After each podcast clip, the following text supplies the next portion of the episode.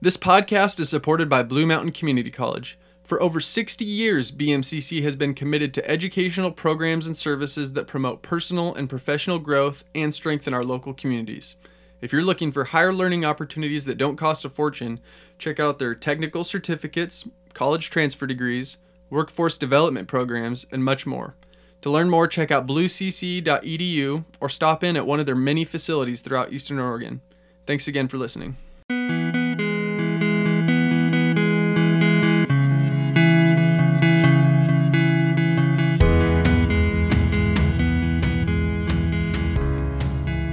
Hi? Hi, hi, hi, hi. All right, so checking into the studio here, Chat PDT. Um, I'm Ryan Smith. Across from me, we've got our buddy Blake Franklin. To my right, Shannon Hartley. And special guest that is going to be drawing on the whiteboard and playing with some goodies is my man Callum. So, Who's um, Callum? Huh? Who's Callum? Callum is my youngest son. Do you want to say hello real quick before we get rolling, buddy? All right, so we uh, we kicked around some good fun-filled topics today. I'm going to tee it off to Blake to get us running um, with what we've got today. Yeah, one of the things we thought we'd talk about would be um, tradition. Uh, you know, we're in the midst of the holiday season, kicking off the holidays, and wanted to talk about how traditions can really dictate how much you savor those moments or look forward to them. Um, you know, Thursday was Thanksgiving this week, and we played a little bit of football, Turkey Bowl. Um, and that was just a f- really fun way to get a bunch of guys together, play something. And, and uh, there was a lot of like, oh, we should do that next year. Um, and when we have those things to look forward to in each and every season, it really makes you stop, slow down. And it's not like Thanksgiving or Christmas just goes by in a flash, but you you cherish those things more. And so I guess what is your guys? Um, do you have any traditions, and what do you see as the value in tradition um, as we go through these seasons? Well, I was bummed I missed on the Turkey Bowl this season, but um, it kind of made me think of the ultimate frisbee that you threw together a couple months back. It was right around. That's Fourth of July. Was it? Oh my gosh, it's been that long. Yeah, it's been a minute. yeah, but no, I think um, especially later in life, it's hard to um, get big groups of people together and do that kind of stuff. So I was excited to see that you did that. Um, I'm looking forward to hearing what Shannon's take was on getting together for the Turkey Bowl. Um, but yeah, family traditions. Well, not just family. We went uh, duck hunting that morning. Got together with a couple relatives and did that. So that was a lot of fun. I wouldn't say it's always a Thanksgiving tradition, but one that we just try to to get to do together as a family. Um, some quality time, some early mornings outside, and now I'm sitting on a couple ducks that I'm going to try to do some kind of roast for dinner with tonight. Looking forward to that. But, nice. yeah. Roasted duck. He- Heck, Hopefully yeah. that doesn't happen this week at the Pac-12 championship, which I'm going to. Are Yeah, you what going to the your- game? I'm going to the game. Nice. That's we don't have to talk about that right now. Um, but go ahead, Shannon. Traditions. Um, yeah, I mean, my family didn't really have too many traditions other like outside of just getting together with family and um, for Thanksgiving we we were never the family that hosted. We were always the family that like went to my cousins and my aunt my aunt's house. Um, and uh, since I've been married, we've always gone to uh, like my wife's sister's place. Uh, um, and we've so I feel like we're just at the point where we're starting to try and create some of our own traditions since we just bought our first home and we really like we're back in our hometown and we're kind of setting down roots and we want to create a lot of those traditions because both of us really you know believe strongly in having like strong tra- traditions and memories that you know our children can look back on and memories that we can cherish. Um, and so that's why I, s- I sent in our, our text thread after football was like, let's do this again next year. Cause I would love for that to be a tradition because I had so much fun. Um, and I was, I'm still sore today, by the way. like, this Is this like four, three days later, right? yeah, three or four, yeah, three or four days This is like some nine on nine. People were people were trying, man. Yeah, I really wish we would have been tackling, but I'm sorry, I, did you do two hand touch? That was Two-hand my touch, question. yeah, I was a little bummed about that. But honestly, Bummed about that. It would be, there's so many people, there were so many people in the field that it would be like chaos. It looked with- like a freaking mosh pit out there, man. Yeah, it was it was pretty wild. We if we have that many people next year, maybe we do like three teams and like rotate one out. Oh, that'd be good. That was a lot of people, and Uh, we and we were only doing half field. We didn't even do full field. Uh, so Is that my one thought about like tackle football pickup game, especially if you haven't been doing it all, is like, man, go to explain that to your boss while you're limping around and can't get your job done. yeah, right. no, but like my quads and and my hammies, Just toasted. dude, I just don't use them that way. Yeah. I, did you say you were sore too? I, I'm someone that rec- regularly exercises, and even I was sore. I saw Mark Golter in the park yesterday, and I was like, "How how are you doing?" He's like, "Oh yeah, man, my hips right here." I think um I was pretty fine with my quads, my hamstrings. My hips hurt. I think from like the cutting and rotation movement Yeah. that I don't typically do. Um, but yeah, definitely different. Yeah, But just so fun. Very different mov- movements that that we normally do, and like trying. I pretty much never in my life right now go zero to a hundred, like, Mm. and just try and use those like fast twitch fibers. Uh, and yeah, man, it was a lot of fun, but definitely sore. Like Yeah. I was actually even more sore like the second and third day than For it sure. was right at the day after. for context, Ryan, we uh so we I invited some local friends and then a bunch of the boys that were in Young Life with me. Um, so they're all graduated seniors, freshmen in college type age, and we played young guys versus old guys. So it was like all these guys in their 30s versus all these like 19 year olds. And yeah, Old guys dominated. The first game we did, yeah, the first game we won by like four touchdowns, and then we played a sudden death game to four, and they beat us in that one. But yeah, we uh, But it was close. Shannon is a legit baller, dude. The guy's got hands. He's making plays, huh? He, I uh. I was impressed. I even told Evan and Audrey later that day. I was like, you know, I wasn't quite sure. Like Shannon was kind of talking some smack in our text thread, and I was like, I, I don't know if Shannon still got his athleticism. And then I was like, dang, this guy's got hands. The water boy memes were thrown around. It was yeah, it was on. I have the beard, so everyone was calling me Travis Kelce. Are you serious? I was like, I got to get Taylor here. oh, the Taylor. Swift. Uh, I like no. Uh, I would say the same about you. I was like pleasantly surprised how you've had a lot of catches over the middle. Well, It's very impressive.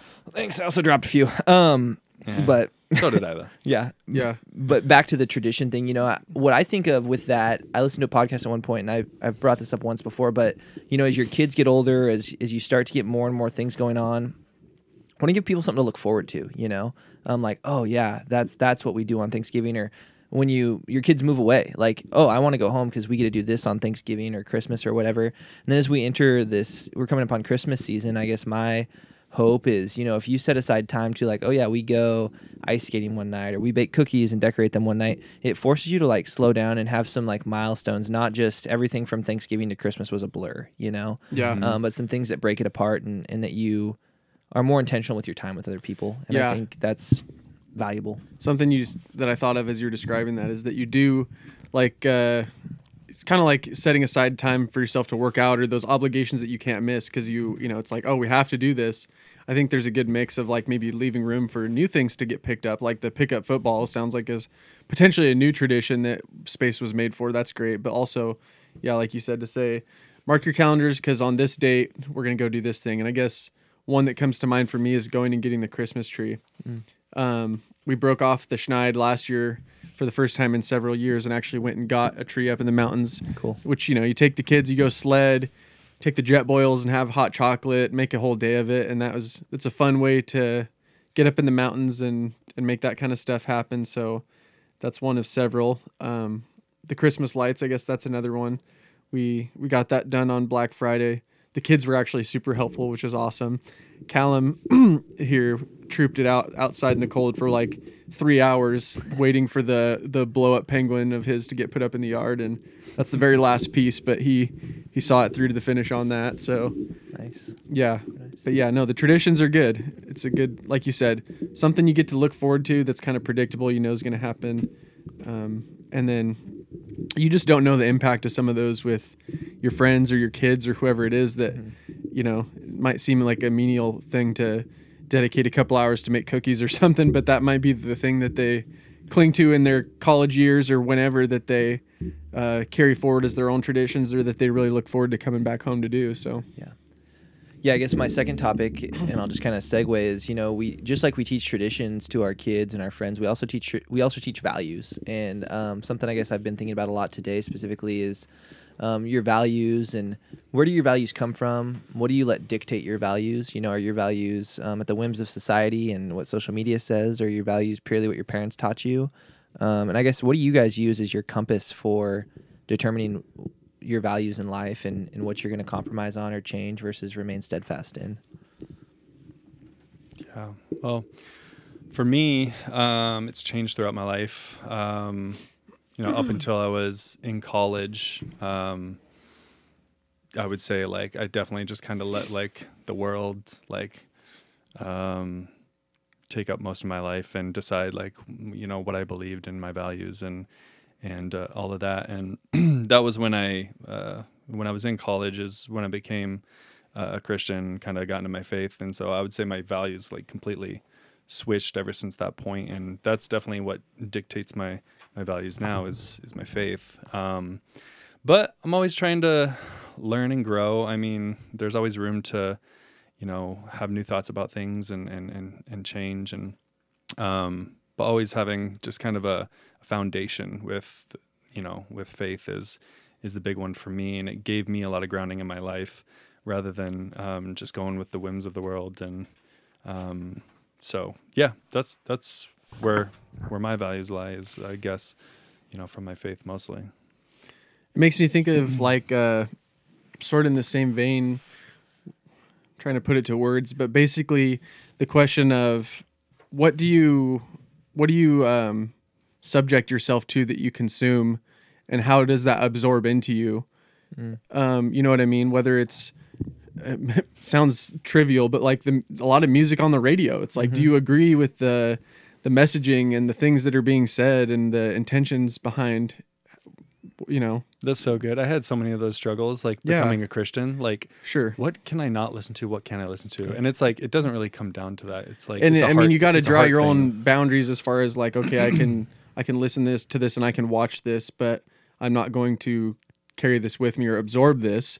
But what effect does that have on you to to watch things that are dark and violent or to consume things that are not in line with your values? You know, um, like uh, there's plenty of stuff that you could make the case. Well, I would hear that said, or I would watch that. That doesn't mean I would do that myself. But it's like, um, where where is that boundary there with values and what you choose? I guess that's where I'm going with your questions like, what do you choose to bring in, and what kind of effect does that have on you, Blake? It's a good question.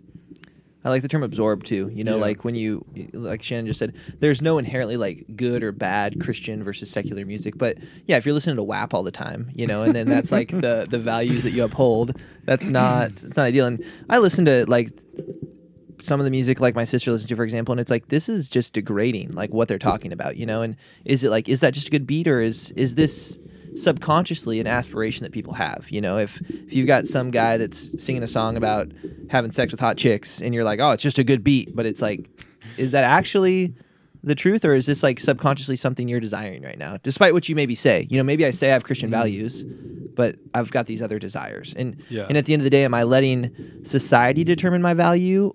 Or am I strong enough conviction in my actual values to hold steadfast in those? Mm-hmm. And what's the difference between how you think and how you act? It, Open question. I'm really asking you guys. You know, you could could you say that um, your actions are the 100% the reflection of your beliefs and your values, or is it the things that you think about? Does that have an effect as well? You know. Yeah. Well, I, th- It's a great question. I think long term, how you think determines how you act. I think in the moment, it's okay to have impure thoughts. I think everyone does, um, however you want to define impure thoughts. But I think if triggers, you know, you mentioned like shows or songs or whatever, you know, if you watch shows that, let's just say, you know, portray um, a lot of sexual material, well, you're probably thinking more about sexual material. Therefore, your actions are going to align more with sexual material. Um, and so I think removing those negative triggers, if that's something you struggle with in your life, is important if you want to uphold the values. Because what you do in, in your free time, your secrecy, is also going to come out in the light in, in how you act.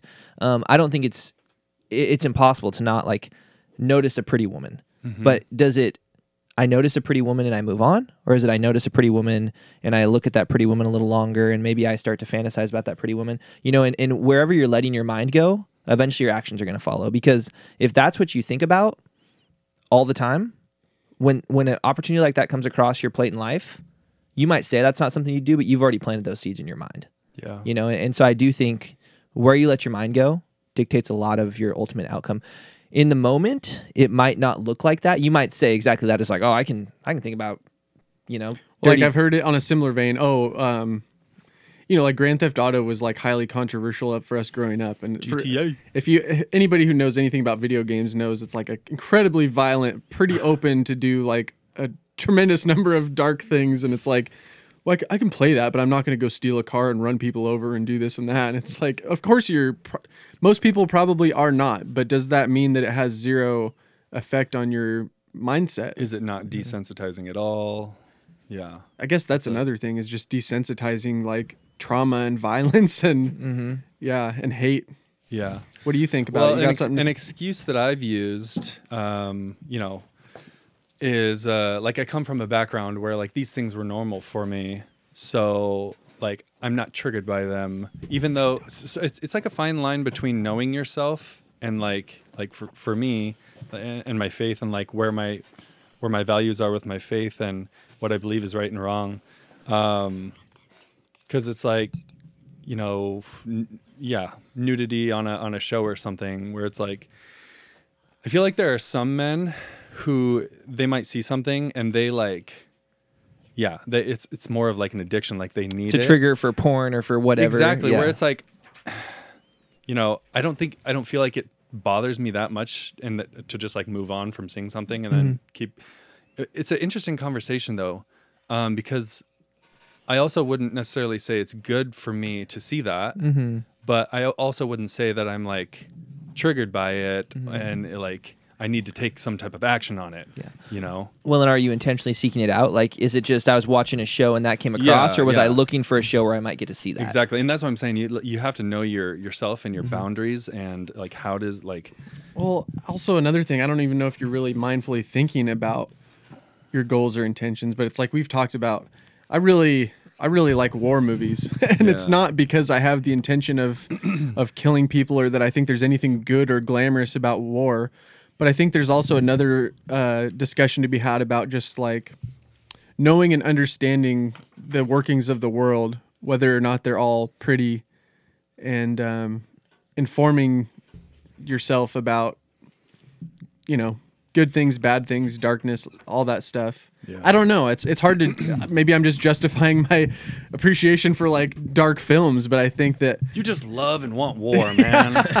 absolutely not. It's like anybody who um, has seen that kind of stuff you're like boy nobody would want that for the world. There's no benefit for anybody to have those kinds of situations. But um but i don't know. Maybe being a curious like we're curious minds too and that's something that we need to talk about here too is just like our our curiosity and how to maybe how to set the boundaries of like too curious to because there are probably certainly le- like things that go too far that maybe we know exist but we don't have to like see and take in and absorb for ourselves and yeah. I, that's I think this is a bit of a twist, but it's like my heart goes out to a lot of healthcare professionals and like DHS workers and the people that it's like it's one thing to know about some of the challenges of family dynamics and um, violence and drug abuse and whatever whatever kind of dark things you want to talk about. It's like it's totally one thing to know those exist, but it's another to have to be directly involved in acting See to 'em. try to yeah see that firsthand and act within that world.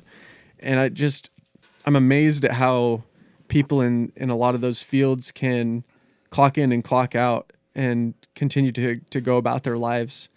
Um, yeah, I think that feeds Yeah. into what Shannon was saying about like know yourself too. You know, you use the example of a TV show, but like if you're someone that has a heart for helping others and you're a DHS worker and and you can go and you can be in that situation and you can help someone, then you can come back home and still love your family and not be impacted and triggered by it. That's a gift, you know. Like I am so grateful there's people that can do that. If you're in that situation and you realize like this is making me short at home, this is causing me to treat my family different, then maybe you need to get out of that line of work, you know. Yeah. Like I Um, could never run a daycare. Uh, Be that's, hard. That's like my hell. yeah, I don't know how much of that can be groomed into you and how much like certain personality types are just not a good fit for some things. I think some things you can be acclimated to. I, I remember Carly was like uh, deathly afraid of vomit, and it was like she had straight, you know, almost panic attack, like totally gets irrational and crazy when if she's around vomit, and over time and exposure, she has gotten much better at that, which I think she had to to be in the the nursing field. So that's an example of I think like being able to get acclimated and tolerate stuff. But I don't know if there's still a point of too far with certain work environments that's like I think about like correctional officers and I think um, Tough job. oh tough job like for so many reasons i think um, it would be really hard to to not carry that with you at the end of the day and throughout your life just to know and see and live in some of the situations there Yeah. but My brother did that for a little bit, and he was actually he essentially got fired because he was too nice. oh really My uncle was a, a prison guard for like six months, and he just said it just, I, I mean, just changed him, ruined him as a person. He said he couldn't do it; just wasn't for him. You know, Yeah. other Yeah. guys make a a career out of it, and and I think there is a maybe a mold or a prototype that seems to fit well in that. You know, you've got to be somewhat guarded, stoic. Stoic. Yeah, that personality type seems to thrive there. But if you're Mr. Nice Guy, I want to make friends with everybody, you're probably not going to do as well in in a prison guard scenario. And so again, know thyself, right? yeah, yeah, I'm actually really glad my brother got fired because he's like the nicest pushover of all time. oh that would be So hard it was not a good fit. Yeah, I've had some relatives that did that. My my grandpa, I think, was a good fit for it. He was a carpenter, and as a CO, he uh, ran whatever like a work crew for carpentry stuff, and so and he is like the ultimate hard ass, and so I think he's got a soft heart of gold, but was able to like be stern and and gruff enough to Um, yeah. So this question just popped in my head while we are talking about some of this stuff because we're kind of riding on the edge of addiction a little bit. Uh, Do you think that there does everyone have some type of addiction? I would say yes. I'd say everyone everyone has an outlet or a thing that they're going to feed into. It's just a what do you choose to put your what do you choose to use as your addiction or your coping mechanism? Yeah. And b how extreme do you let it get? Yeah. I don't know what is your your thought, Schmitty? I I've made the joke, and please know I'm joking when I say this, but Shannon's heard me say this before too.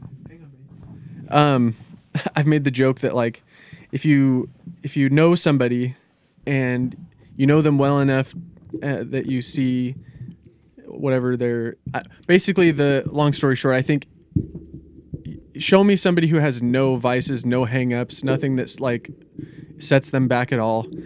And that's a serial killer. like It's either a serial killer or Jesus.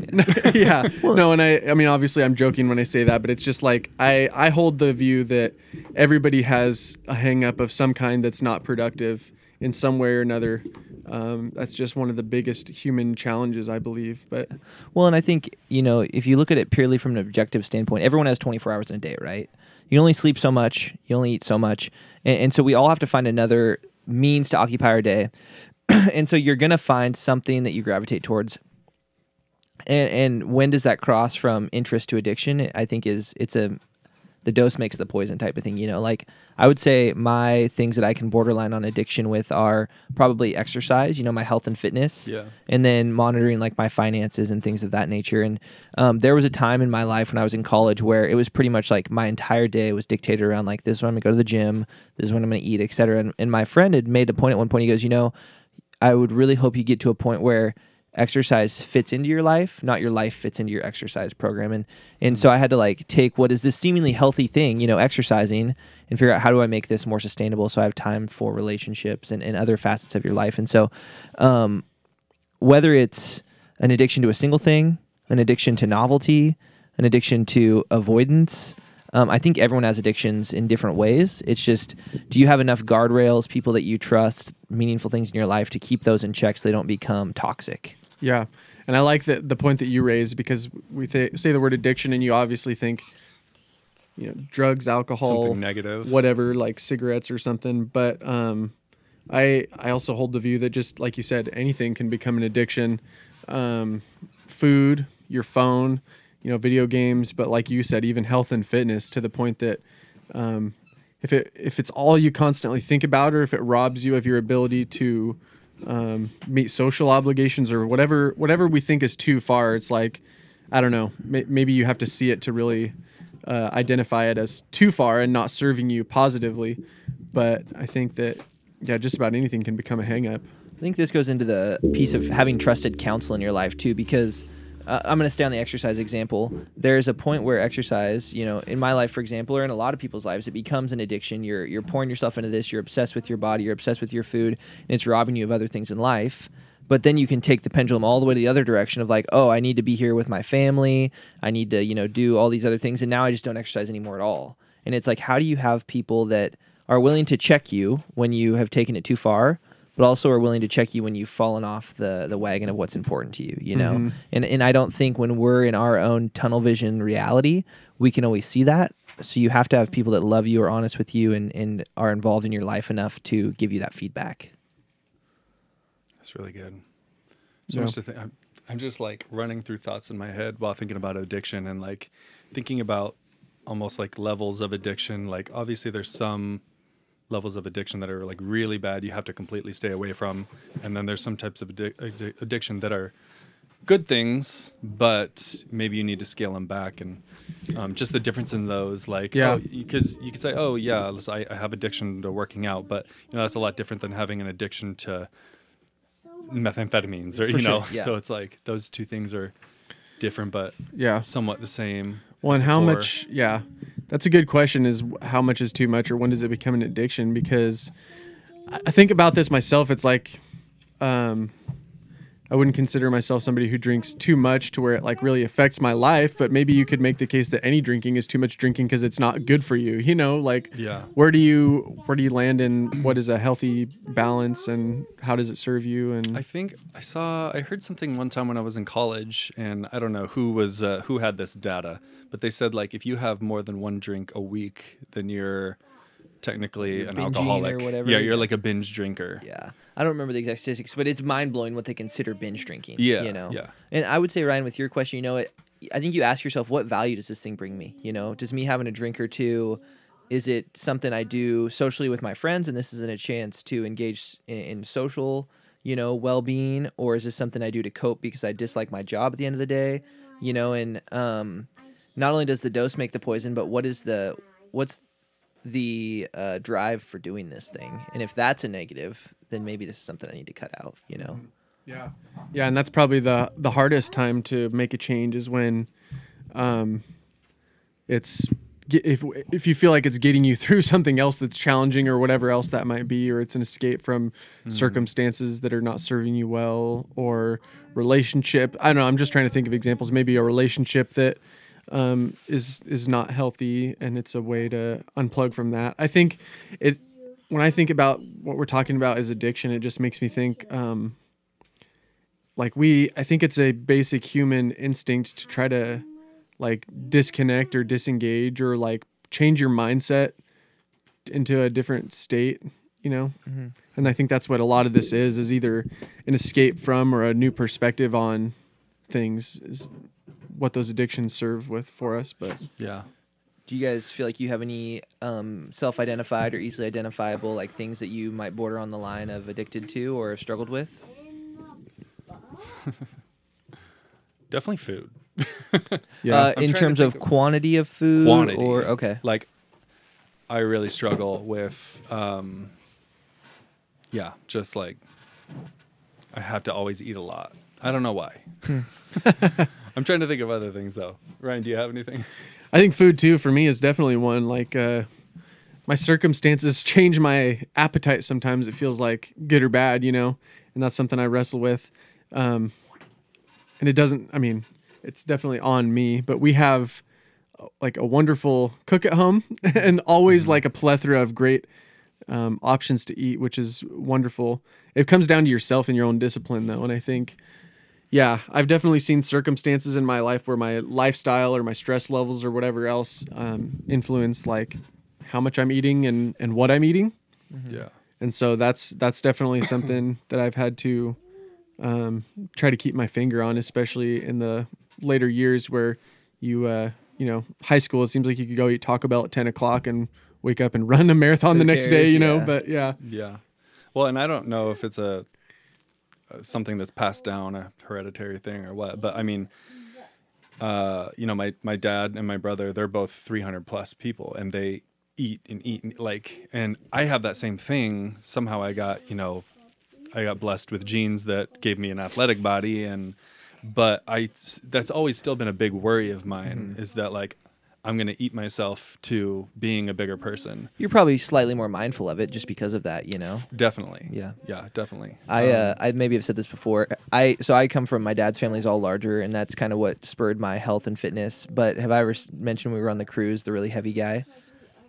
I'm gonna say it anyways because not everyone I listens. think I think you probably have. Um, but I eat I eat large quantities. I also am very active. I take like twenty thousand steps a day. You know, I weight train most days of the week. Um, have a fairly normal sized body. But when we were on our cruise in Alaska, cruises are like just buffets. You know, all you can eat all the time. When people are bored, what do they do? They go eat. There's a lot of eating that takes place on cruises. And so me and your brother-in-law Evan were sitting at a table eating one day, and this like large, like four or five hundred pound man comes by, and he's got like these two plates just piled with food. And I looked at Evan and I said, I bet you I could out eat that guy. He looks at me and he goes, Dude, if you didn't exercise all the time, you'd be that guy. you make a good point, which is that um, I almost wonder, like maybe we're not, you know, we're in a world where I think most of us do have to be mindful and measure how much we eat because it's too easy to get carried away. There's so many calorie-rich foods, and typically our lifestyles are much more dormant than they naturally should be. But I almost have thought about that, Blake, as like maybe, maybe I, um, like ideal for me would be not really having to worry or think about what I'm eating because I'm active and busy enough that it doesn't matter. And I think obviously my lifestyle right now is not catering to that, but that's something I've thought about is um, there's obviously like n- natural reasons that we would crave those calorie rich, salty, sweet, sugary type foods.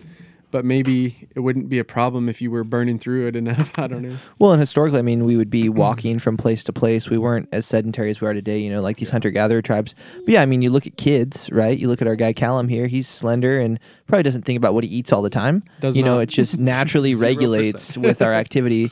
And I've thought a lot about this, but you know, why do we lose that as we get older? Why do we go from our body naturally just we we know when we're hungry, we eat until we're full, we we're active, when we get hungry again we eat again. Kids don't seem to abide by any schedule outside of what their parents put on them, but once we get older, we're so addicted to this thing of food, we're so structured when we're supposed to eat that And we our- we all tend towards obesity. Our metabolism betrays us. Well, that's not actually factual. Um, so if we're gonna nerd out real quick, um, when we talk ahead, about doctor. because this is this is a, a qualm of Blake's. Uh, when we talk about our metabolism, there's a lot of things that make up our metabolism, right? There's our basal metabolic rate. That's just how much your body burns at rest without doing anything. That really doesn't change that much over your lifetime. Um, then there's your your energy that you actually expend through activity, Mm-hmm. you know, and and that's what changes over our lifetime. So the basal metabolic Yes. is that just like higher in some people? Are there like different? So what they've seen in studies is it, it does vary some, but but act. What happens is a lot of people subconsciously, like if if you have someone that's really thin and you uh-huh. start to overfeed them, they will do things like constantly tap their foot. Or, or Oh. things that just add to more activity throughout the day without them even thinking about it. They're going to move a ton more. I- and the inverse is also true. You know, as people are, are dieted down or different things, they start to move less, blink slower, etc. So our body will basically upregulate or downregulate to try and keep us within like this natural range for us. Um, but yes, it does vary some with our basal metabolic rate. But what actually varies more is just that person's um, tendency to get up and move around after they eat. Um, so a lot of really thin people are just wired to they don't sit still, they do stuff all the time, or they just they don't eat. You know, the skinny guy that lays around and plays video games all the time. My sure, cousin. he might say I can eat whatever I want, but then he'll go like four days with hardly eating anything, and then he'll eat a whole Domino's pizza again. Mm. You know, That's what I think about that with Carly. Like she, she's always been pretty slender, but she always seems like she's been able to pretty much eat what she wants, and is not somebody that you would think to be like a real restrict. She's not a restrictive or real picky eater, but she keeps a good frame. But I think that that's the back end you're ta- you're describing is that like she maybe not even intentionally, but like could pretty easily eat a nice breakfast and then not turn around and eat again till dinner. So Yeah. yeah. Yeah. so my roommate Evan, he he's always been very thin and, and his struggle has always been I want to gain weight, I want to gain more muscle. And that's he'll go through periods where he doesn't exercise, doesn't do anything, but he also he'll go all day and he just doesn't eat. You know, he just it doesn't how we said, you know, we think about food or we, we struggle with quantity of food. The opposite is true in a lot of people's. They just they don't think about food. They're not naturally hungry. They don't eat. Um, and so I know for a lot of people that sounds like a dream, but yeah, metabolism is a, a widely misunderstood topic, And a lot of things are maybe genetic or feel like they're outside of our control, but much of what changes with our metabolism is largely dictated by our decrease in activity and continued, you know, habit formation around I need to eat at certain times, more access to just crappy fast food and stuff. Um, but yeah, it's it's a complex beast. One thing that I think about too that plays on my mind is like it's hard to it's hard for me to weigh in as much of like that long term you know lifetime vision of the importance of the health and fitness and I think more in terms of like the short term where it's serving me and so um I've just noticed like when I am in a desk type role and there's there's not really like a calling drive for being strong and being fit that's going to serve me in my current duties or if I'm not training for a certain race that I'm going to need to to be physically fit to this certain level it's hard to it's hard to make those hard calls of forcing yourself to get up and do it You need some type of reason. yeah, I definitely do. I think that's why it's benefited me in in the years to be an athlete and to set a goal of like a certain run that I'm going to do, or just to put myself in a lifestyle where I have a a, a job or or a hobby or something that's going to regularly call upon me to be in good shape to like to to sustain that and not just to say well obviously in general like it's good for me to be fit and healthy you know Are you, would would you say you're a very like achievement based person? Yeah, that's probably that's probably a good short way to describe what I was saying. Yeah, it's like that achievement goal based uh, cause effect like straight lines kind of thing. Yeah. Yeah. I thought of two other things, and you can tell me if one of them is an addiction or not. Uh, well, I definitely have an addiction to my phone at this point in my life, being a realtor. I think most people do. Well, yeah, I- Yeah. most people. it's like the alcohol thing. They, they probably say, like, if you spend more than 30 minutes on your phone a day, you're addicted. I bet you, yeah. I don't know what the cutoff is, but if you looked at most people's screen times, I would say by any sort of you know DSM material, we're probably mostly addicted to our phones. Oh, thousand percent. Um, so yeah, definitely addicted to my phone and always trying to work on it, trying to get better around the house of, you know, not having the phone at all during dinner. I talked about going on walks in the morning, trying not to bring my phone or if I do, just like put it on silent just so I can call if I need to or whatever. Um, so I should probably like download an app and put like a, A screen time limit. s- screen time limit or app t- you know app limits um, and do that kind of thing. Um, the other one and if you guys wanted to comment on that we can go back to it. The other one uh, i don't know if you would call this an addiction but um, just like people's i guess image. Um, just always always wanting like people's image of, of me to be a positive one and like when I was younger, I just wanted to be like a cool person. Um, now I want to be like a, a respected person. And I don't know if that would be an addiction, but anyway, this is something I thought of. Yeah, yeah. I think the phone thing is definitely a widespread addiction. Um, out of curiosity, what is your guys' average screen time in a week when your phone gives you a little notification? I don't have an iPhone, so I don't think I Oh. get that. Oh, It would be more than yours, I bet. yeah. I will caveat and say that there's a fair amount of like work time that is on my screen time, but I'm absolutely with you, Shannon. I mean, I come and go in phases where it seems like you blink your eyes and you go, "Oh my gosh!" Like the last two weeks, I've just been hooked to this thing, and I mm-hmm. can't. Once you once you try to set it across the room for a day, and you th- and then you think about how many times you want to get up and check s- some silly thing. That's like a good. That's a good indicator for me. Like, all right, it's time to revisit the relationship here. But I think the screen time average for me has been around an hour and a half a day or so. That's actually pretty good. That's I- tiny. yeah, I think mine Oh, is like really? two That's like hours on nothing. average day. Yeah. Oh, really? I think mine would probably be about four times both yours. Oh, Oh yeah. my gosh. Well, uh, again, yours is work related, which I think Yeah.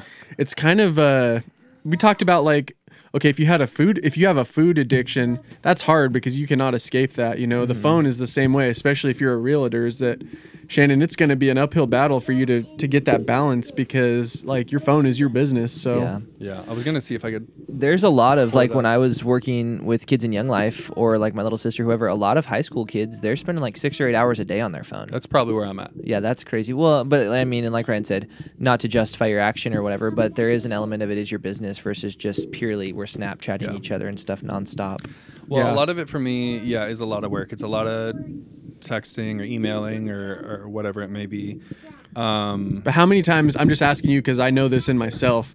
How many times do I get up because I send somebody a text and you blink your eyes and you've been scrolling or something? You know, yeah, it's yeah, like, yeah. boy, this is not what I grabbed this you thing like for. immediately get out of your text and you like hit Instagram real quick and then you're like scrolling and you're like, what am I doing? Well, you get bored Yeah. on Instagram, so you go to Facebook, and then you Yeah. do, and, and then you just and then you you, go to through YouTube, then you go them. to. Twitter, then you, Exactly. Um, a lot of it for me though is also I will play videos and not necessarily be giving my phone all that much attention. It's mo- mostly listening, almost like Mm-hmm. a podcast. So that accrues as well for my time. Um, for sure. But Well, I want to go to the other one that you talked about because I think the phone one, maybe we all have different um, levels of realization about what kind of grip it has on us. But I think there's definitely a good general consensus out there about screen time and and the balance that needs to be had and stuff. But you touched on another really interesting one, Shannon, which you said was image, right? Mm-hmm. yeah. And you think, do you think it's more about how you look or how people perceive you, or where do you go with that? how people perceive me. Yeah. I think for sure. Yeah, And it's always been that. I I'm with you on that, and I think I'm curious what you guys think because I think it's important. It's almost like a tribal necessity, like human nature thing, to have to like somewhat evaluate yourself against the greater community and how where you land in those things. You know, agree or disagree. There are social hierarchies in the world, and you have to. I think it's important for us to navigate where we belong and find a place within that. But I think there's definitely a problem we all have about worrying too much about what other people think and, where we fit in and and um, especially I'm guilty of this too. It was just like there's times where maybe you say and you do something and and you have to ask yourself, is this more based on my personal values and beliefs or is this how I think that I will be portrayed if I act in this way, you know? That's the that's a good exercise to think through. Yeah. Yeah, I think you, you hit the nail on the head, Ryan, when you said it is like it's kind of survival based or um, historically, you know, if, if your tribe didn't like you or you were ousted by your tribe, you know, you wouldn't survive. And so it is, we're hardwired for other people to want to like us. Um, I think how much value you put in that is exactly that is your values, you know.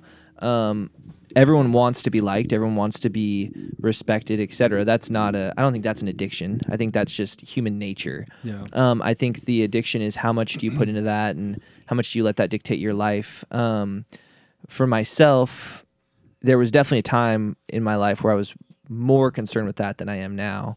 But I still, I mean, I want to be respected. I want to, but to to me, I guess it's less about. I'm worried less about exactly how other people perceive me and more about my own character. You know, I, I think if hmm. I can, and this goes back to the initial question of values, if I can envision the person I want to be and continue to live out those values, not everyone's going to like me. That's fine. But as long as hmm. people know that I'm I'm true to the things that matter to me, you know, my my faith, my family, my fitness, my friends, those things are important to me, and I'm going to defend those things to the death. Yeah. Um, and I'm okay with if people are in opposition to me on that. That's just not my person. Yeah. I think that's Go ahead. No, I, you're taking us right where my thoughts were, which is that you have to, when you're trying to think about your image and where you fit in the world, you have to think about what is more important values that you carry forward and how you act about on those or where you fit in the world and your image because i think if you don't have some foundational you know moral values or beliefs that you say this is non-negotiable these are the things i stand by you you have to have some of those structures in your mind before you move forward in the world.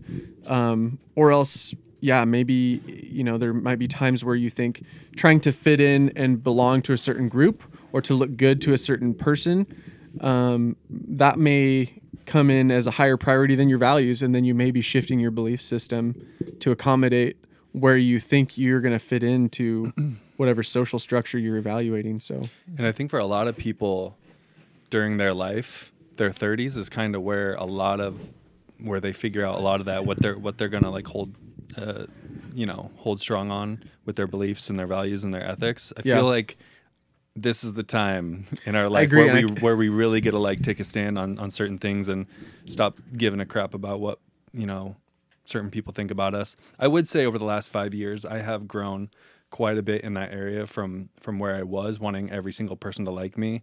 And I don't know if it just comes with more life experience and, you know, going from college to being in the professional world, getting married, having kids.